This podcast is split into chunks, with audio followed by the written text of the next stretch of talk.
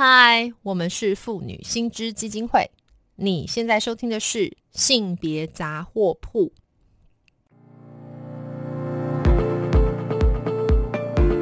从新闻看性别。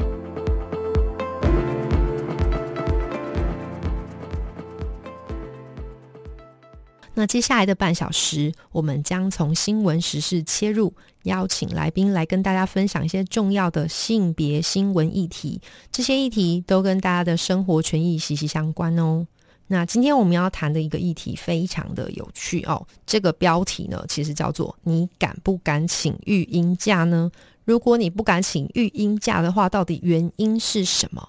然后，如果你请过育婴假的话，你有没有遇过各式各样的刁难跟鬼故事呢？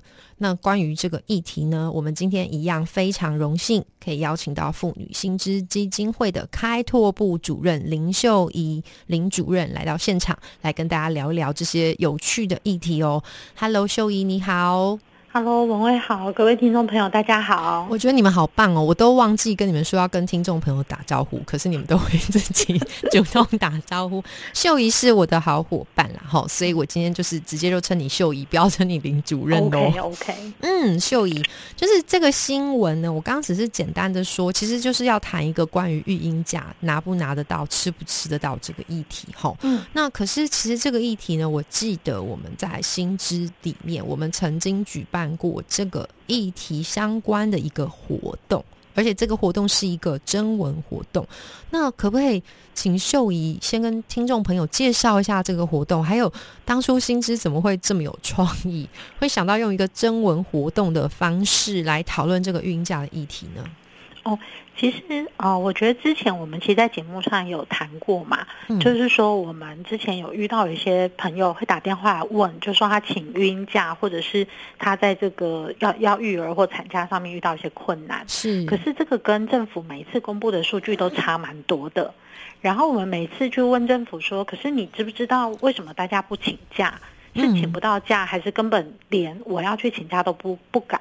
那可是政府都会说他们没有听到这些人的声音，所以在二零二一年，好，就是去年的三月八号，就是那个妇女节的时候，我们就想说，既然政府说他都没听到，那我们就办一个征文，那请大家来跟我们分享他的经验。那我们一开始的时候，我们本来还有点担心，说，哎，会不会有的人会怕说，我如果今天来投稿啊，对，那可能会被会被发现我是谁，然后可能不太敢来投稿。最后我发现其实也没有哎，其实还是有一些伙伴他是真实的剧名来的，他就告诉你他在什么样的职场，他遇到什么样的困难，很勇猛哎，他要么就很勇猛，要么就气炸了。对我，我觉得大部分都是气炸了。等一下，他们就直接就告诉你这是一个什么样的职场，然后我遇到雇主怎么样刁难我，让我就是不敢请，或者是我根本就请不到育婴假这样。所以，我可不可以把这个活动解读为育婴假之鬼故事大会集？可以，我真的觉得那时候我自己在看那个故事啊，募集来的这些，其实也不能讲它是故事，然后就是血泪史。我觉得真的是恐怖故事，就是永远雇主都比我们想象的更更聪明，更会刁难大家，让你真的不敢信。所以，好，我的意思就是说，这有点像是因为我的小孩最近很迷这个《鬼灭之刃》嘛，吼，所以这个看起来有点像是说，我们至少要请那个民众先呃跟我们讲说鬼在哪里。然后接下来我们才有办法用就是各式呼吸去斩妖除魔，是这个概念吗？没有啦，这太夸张。我想就是对心事，可是我觉得就是说汇集这个故事本身有点像是刚刚秀仪提到，就是说秀仪提到说，哎，数据跟我们真实好像常听到故事中间有落差，对不对？这个这个我想是最核心。我可不可以先问一下秀仪，就是你先前听到，因为你比较常接触这一块，就是关于这个育婴假部分，原则上应该是属于劳动部管辖的范畴。那你听到他们通常会会会呈现一个怎么样的一个数据？就说简单大概说就好，一个趋势就好，是长成怎么样？OK，其实，在劳动部这边啊，他大部分他统计的是，呃，就是我有拿到育婴津贴的人。那你以拿到育婴津贴人做母数的时候，其实他们某个程度上就是他们已经请得到假了。嗯，对。那可是我记得我们之前有讲过嘛，说雇主他为了要逃避他要付的这些产假的薪水，或者是。他不想要，就是你请了孕假还要复职，所以他其实在前面就把你弄掉。那那些人他就不会出现在统计里面。所以每一次政府拿出来的那个请孕假的比例啊，然后或者是这个复职的比例，其实都非常的好看。哦，懂你意思，所以就是魔鬼出在细节中，对不对？当然，当然。哦，所以就是关于这个到底他所采样的这个母数是谁，其实一开始就排除掉很多，其实根本是连请都请不到的一些一些人，对不对？是啊。哇！因为其实如果我前面要请假，可能我的老板他就刁难我，从产检开始刁难我。嗯，然后我当然就会觉得，哦，那我不要请假好了，不然我请了，到时候会丢工作呀。我觉得大家都会怕这件事啦。了解了解，这个也还蛮符合我们日常的这个理解哈。但是说真的，我们这次等于是鬼故事征集、血泪史征集，所以就是好像呃那个。呃，意思就是说，我们还是先要把这个故事讲清楚、说明白，才可能知道说到底问题是出哪里哈。比较像这样。好，所以顺着这件事，我我当然要接续去问嘛。你也知道，我就是好奇杀死猫，我想知道说，那你们收集到的鬼故事都长成什么样子？可不可以跟大家分享几个精彩的呢？天哪，我不应该这么高兴，我应该觉得很悲伤才对。可是，就我真的想知道到底。呃，一我想听众一定也好奇，这里面你觉得最鬼的鬼故事有哪些？其实像那个，我记得有一次我讲到说，他要请产假的时候，雇主就让他把那个离职单签一签，就说如果你要请育婴留停，就直接签一签。哎呀，你请我就请你走路。对，我就先预设你会自动离职，不会复职。这个是一个，我觉得在实务上我们还蛮常听到大家会这样讲。嗯，那还有一种其实是，我觉得雇主的那个招数真的还蛮蛮多的。比如说像我们在这次征文里面就有遇到，就是有那个呃有人来讲说，她其实她怀孕，她知道他们的职场对于怀孕的人其实很不友善，所以她一直不敢讲。然后她如果要产检，她都是偷偷的，就是用事假或排在周末去产检。可是，一直到肚子越来越大之后，她她就没有办法藏了嘛，她就告诉雇主说：“那我就是怀孕了，那我之后就是想要请产假跟这个孕假。”哎，等一下，这个真的太不对。我怎么觉得背后有两种情况？就一种是，这明明是合法行为，对不对？就是说，这个是法律保障的活动。哎，结果搞到好像我要去争取我的权益，我还要躲躲藏藏，很像妈妈歌星是吧？对他其实就不敢讲，因为他就觉得说，如果我一讲的话，那我的雇主他会不会马上就对付我？就是我忍不到产假之前，我可能就被他弄走。所以他其实就是忍。然后忍到就是五六个月，肚子开始大，然后他的主管就问他说：“哎，你那个肚子，你该不会是怀孕？”哦，不是，我便秘。很难啊，你很难每个月都便秘，肚子这么大，而且这肚子越来越大。如果真的便秘到那个程度的话，应该真的已经要送医了。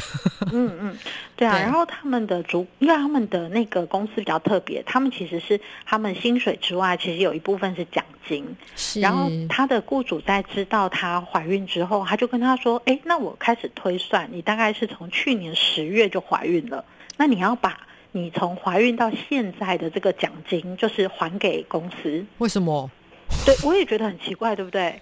奖金应该是我在工作上就是有有绩效嘛，那或者给我奖金，是啊，这是跟我怀不怀孕没有关系啊。对，所以这个叫什么未呃未来成本的预估是吗？也没有哎，他雇主就直接跟他讲说，就是你因为你怀孕了，所以你之后你没有办法再继续为公司做这么多业绩，那你就要把这个前面的奖金还回来。如果你不要还回来，我就去告你。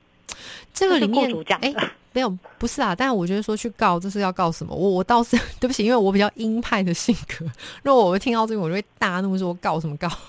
要告来啊！但是这这个听到我真的觉得匪夷所思诶，很扯。因为因为秀仪，我不知道你会不会认同我这个观点。我的理解哈，我刚刚听到觉得很生气是两个点，一个是你单纯对于就是呃怀孕妇女的想象里面就已经有一种刻板印象，就是说好像我怀孕我就会减损我在工作上的表现。好，这是一块。当然，我们知道，就是怀孕是辛苦的过程，确实可能会有人比较劳累。但是，我相信多数劳工哈，尤其是女性，都尽可能去在职场上做一个表现。所以这块我听到是有点不服气啦。嗯。那另外一个更重要是说，那即使假设今天真的我们有一个这个劳劳动力的一些少部分的减损，这个这个我想也是一个合理的状态，因为怀孕这件事情，呃，我想秀英应该也会同意，它是一个非常重要的，尤其现在国家有这个少少少子女化，对不对的这个议题，哈，那所以这个雇主显然就是诶，让我觉得非常的神奇，这样子，秀仪你会觉得我这个说法还有没有？你觉得？也是可以再让听众朋友更了解这个鬼故事的点在哪里。其实应该是说，我们其实基于所谓的母性保护原则，对我们本来对于这种怀孕或分娩的女性，我们其实就会有一些保护措施。哎，可不可以再请秀仪说清楚？因为这个词很厉害哈，叫做母性保护，对不对？对，这个这个概念是什么呢？母性保护它其实它讲的就是说，如果今天我因为怀孕或者是呃分娩。然后导致于我的身体需要休息，那在这个情况下，国家跟雇主他其实要协助我。嗯，对他不能够说啊，这是你自己要生小孩，那是你的事情。所以其实像我们之前我们有讨论过，比如说像夜间工作，怀孕的女性她就不能在晚上十点以后工作嘛。是是是。对，那跟包括哺乳期的女性这样。对对。那或者是比如说我现在怀孕，可能我原来的工作职场的工作 loading 对我来讲太重了。嗯。我也可以要求雇主就是啊，把我调到比较轻易的工作去。对，就相对是不是在劳力上面没有支出这么多的工作，对不对？对。那或者是说我后续如果我育儿，我有时候有一些需求，我在工作时间上需要缩短一个小时等等。其实这一些我们都会说是现行法律上，它其实对于这种怀孕或者是分娩就是生完小孩的女性，我们其实会有一些友善的措施。了解了解。所以其实秀仪提到这个是我们现行法律上已经有的相关保障哦，哈。所以不是说我们今天只是拿一个就是呃很上位的概念哈来去争取这个东西。我想秀仪想要强调是这。件事对不对？所以其实你看，像我们刚刚讲，就说法律已经有这样的明定。可是我刚刚讲那个例子，他的公司你可以想象，他从前面他就不友善，他根本不会让你再去再去做到那个，就说我要求雇主他可能要改掉较轻易工作啊，或者是我后面要请假，他也会害怕。对，那所以其实，在那个情况里面，他就会觉得说那。一个是我，我觉得大家其实我们平常都是良民，可能少数法律人会觉得，像刚刚文威的反应就是直接，那你告我什么？嗯，可是大部分的人，他听到雇主说我要告你，我寄承认信函给你，大家就吓坏了。对，这个是很重要，因为毕竟就是如果你是一个就是所谓的。呃，劳动者，而且你当时有怀孕的状态，我想对于这种忽然公司要提高的行为，一定是会非常紧张。而且就是秀仪，我好像听说这个故事哈，就是说他他不是只是说还告他，他的意思还威吓他，跟他讲说，哎，那没关系，我现在知道你怀孕了，就是说你除了要还我那个钱之外，你不还我没关系，反正未来我就是只给你二十二 k。他其实公司跟他讲的是。是更过分，就是只要你怀孕，你都不能拿奖金，所以你前面拿的要还给我，你后面通通都不能再领，你就只能领底薪。可其实这个是非常非常不公平的，因为基本上奖金的给予，它跟我的那个工作绩效或是应该是一起的嘛，它不会因为我怀孕而惩罚我。对，所以其实他那时候他知道这件事的时候，他就会觉得说：，哈，你连前面这个就是关于奖金的部分，你你都是这样刁难我，那我怎么敢请敢请育婴假呢？对，所以就是根本就是光这个过程就已经让这个妈妈对不对就吓坏了哈。对，所以这个真的是一个，哎，这个真的有点鬼哎。那除了这个故事之外，还有没有别的？你觉得也是另外一种状况，然后也可以跟我们听众朋友分享的。其实我觉得大家会在想，就是我要请孕假，当然一个是我的职场友不友善，他有没有支持我嘛？对。那如果像刚刚讲那个，就是雇主或者是我的同事不友善，可能会影响我要不要请。那还有一个，我觉得会影响大家觉得要不要请假的原因，其实是钱。对啊，哎，对对，秀仪，我刚刚问一下，那所以这个妈妈，我们是没有继续追踪吼，她这样奖金被追回，她后面的奶粉钱这些是不是也令人担忧哈？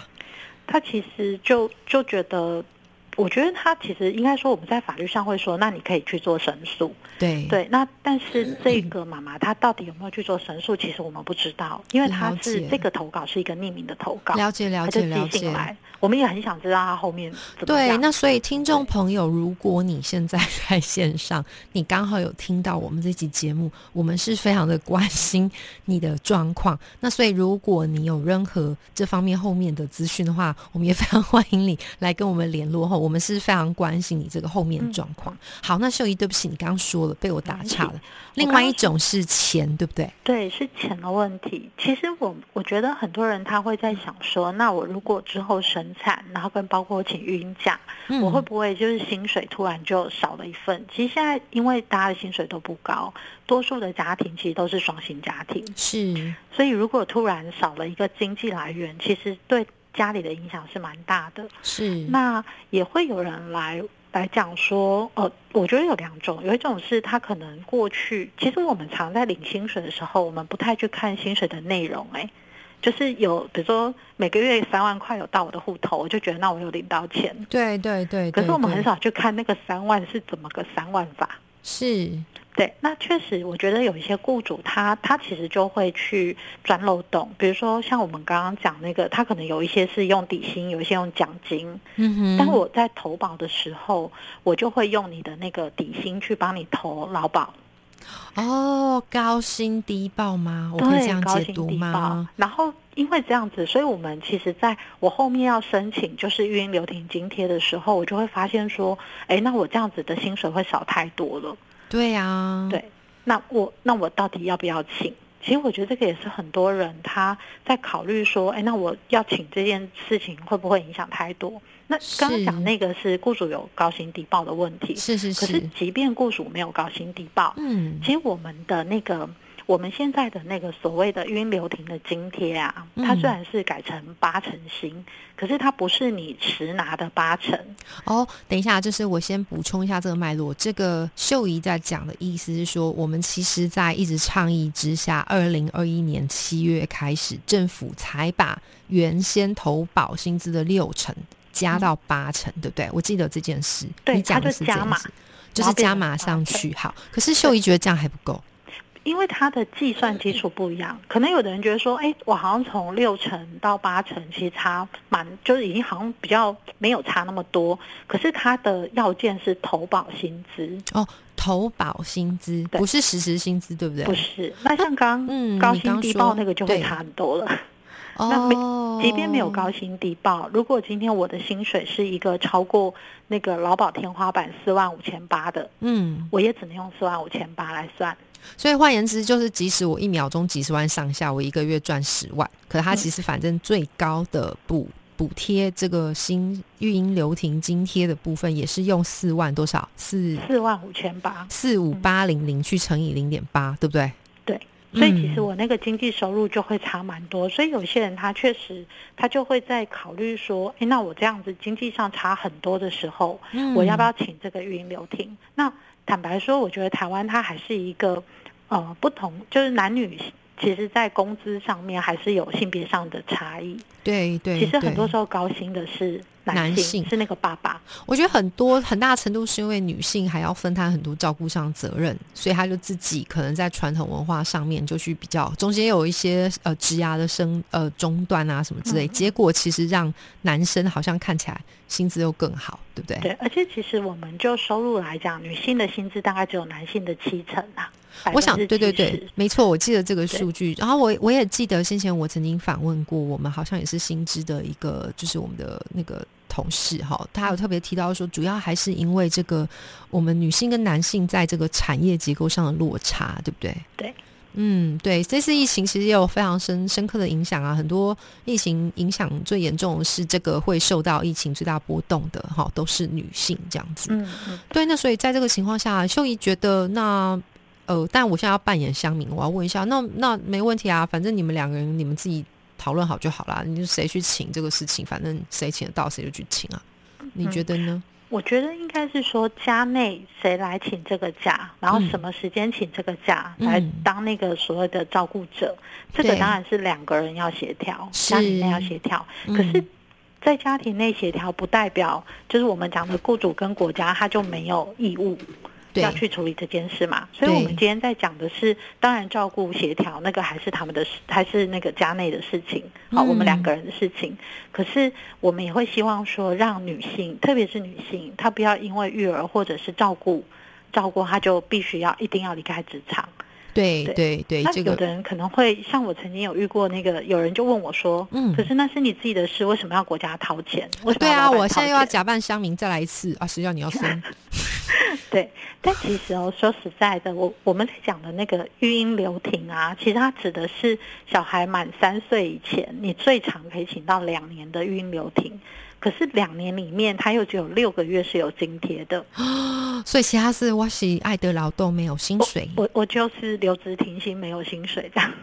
所以我就陷入了一个贫困，只因为我生小孩。嗯，嗯，所以其实我觉得，对于很多人来说，他其实不是说，呃，因为你育婴留停有两年，我就请好请满，其实不多啦，大部分就是以那个六个月有津贴来做一个请假的期间。那对于老板来说，虽然我可以就是在你语音留停的时候请直带，可是其实嗯我们在职场久的人你也知道，有的时候你知道那个空窗期，我请一个直带，可能直带刚上手啊，你已经可以回来了。这跟我训练一个新人的成本，跟我我支持他让他语音留停再回来，其实是对老板来讲是比较有利的。我懂你意思，就是其实老实说啦，这边更大程度就是秀仪在讲是说，其实我们甚至要从雇主的角度，其实你的意思是说，我们让大家可以留好留满这件事情，然后给予他适度的这个环境支持，其实反而对于企业的成本是可以下降的。你的意思是这样嘛？对不对？是啊，因为他其实就不需要一直在招募招募行人、训练行人。对这个事情，就是 秀仪讲的，我也蛮有蛮有感。作为一个就是职场上打滚多年的社畜哈，我 我个人也觉得说啊，就是每一次就是有一个人员的变动，这件事情其实相对是一个非常高的成本哈。嗯对对对，好，那秀仪其实我们今天就是谈了这些故事，那。但是我想还是要回归到，就是我们总不能只是一直讲鬼故事然后，知道鬼在哪里。那接下来我们的问题就是，我们怎么 斩妖除魔？那新知在这边有没有什么样的倡议呢？嗯其实我觉得薪资对于就是育婴假的倡议其实还蛮多的。那我们就先举其中的一个好了。其实像嗯我们刚刚有讲到那个育婴津贴的计算方式，是是是它，其实是它其实是就是只有投保薪资的呃，现在是八成嘛。对那其实如果你的薪水比较高的，那大部分是爸爸，就男性的薪水比较高，对，他就可以以我要维持饭碗为原为由，我就拒绝回家照顾小孩。那我们觉得其实这样是比较不好的，所以我们会希望说，呃，我们可以把这个育婴留停的计算方式改成他的实质薪资。OK。所以你的意思是说，嗯不要再受限于这个四五八零零的这个数字，因为你如果让它落差越小，其实他会比较愿意去请。其实大家可以想象嘛，如果今天我因为请了育婴假，我的薪水只剩三分之一，对这个真的很可怕，我一定不愿意。对，而且它其实不是一个长期性的，其实就就几个月这样子。那所以我们会希望说，它的这个育婴留停津贴的计算就用它实质薪资，而且是九成，嗯，鼓励他嗯说、啊，嗯你其实就是你就是要育儿，好分了摊照顾解责任这样子。了解了解，所以其实这一点的话，我想就是新知一直以来的立场，我想就是呃，我我们因为时间关系，我就快速也许帮秀仪做个结论哈，就是说从这个鬼故事的征文，一直到我们推出对于这个投保薪资八成的这样的倡议，其实背后呢，其实它还是有一个很强的要去告诉大家这件事情，它是一个公共化的议题。好，那并且呢，就是说政策上面，我们也应该去思考它落实下来的时候，会不会导致一个就是性别平等上的差异，对不对？我可不可以这样解对读？，是的，是好，那今天真的非常谢谢秀仪来到我们现场哈，然后跟我们分享这么多鬼故事。那我可不可以问一下秀仪，就说如果我们这个鬼故事我想听的话，我可以到哪边找？其实我们之前征文的内容，我们有放在新知的那个呃脸书的粉丝页上面。嗯，大家其实就是打那个关键字，就是一百个不敢请育婴假的理由。一百个不敢请育婴假的理由，对不对？对你就会看到非常多的鬼故事。其实今天谈的只有两个鬼故事，里面其实各式各样的刁难都在里头。对，而且其实我觉得关键是因为我们其实还是因为秀仪是从一个倡议的角度哈，然后去去分享这个故事。但是我想透过我们阅读这些故事，这就是血泪斑斑故事。我想，呃，可能民众会对于这个育婴假现在的这个状况更有一些感受，好不好？好，那今天真的非常秀秀仪哦，来到我们现场，希望下次还有机会，我们可以继续邀请你来谈其他哈关于这个育婴相关政策的这个倡议，好吗？嗯，好好，非常谢谢又呃秀仪哦，秀仪，拜拜，拜拜。那如果听众朋友对于我们今天谈到的性别议题有兴趣的话，欢迎到我们妇女新知基金会的脸书粉专按赞追踪，或是 follow 妇女新知的 IG 网站。当然，我们也更欢迎民众小额捐款支持我们，继续争取权益哦。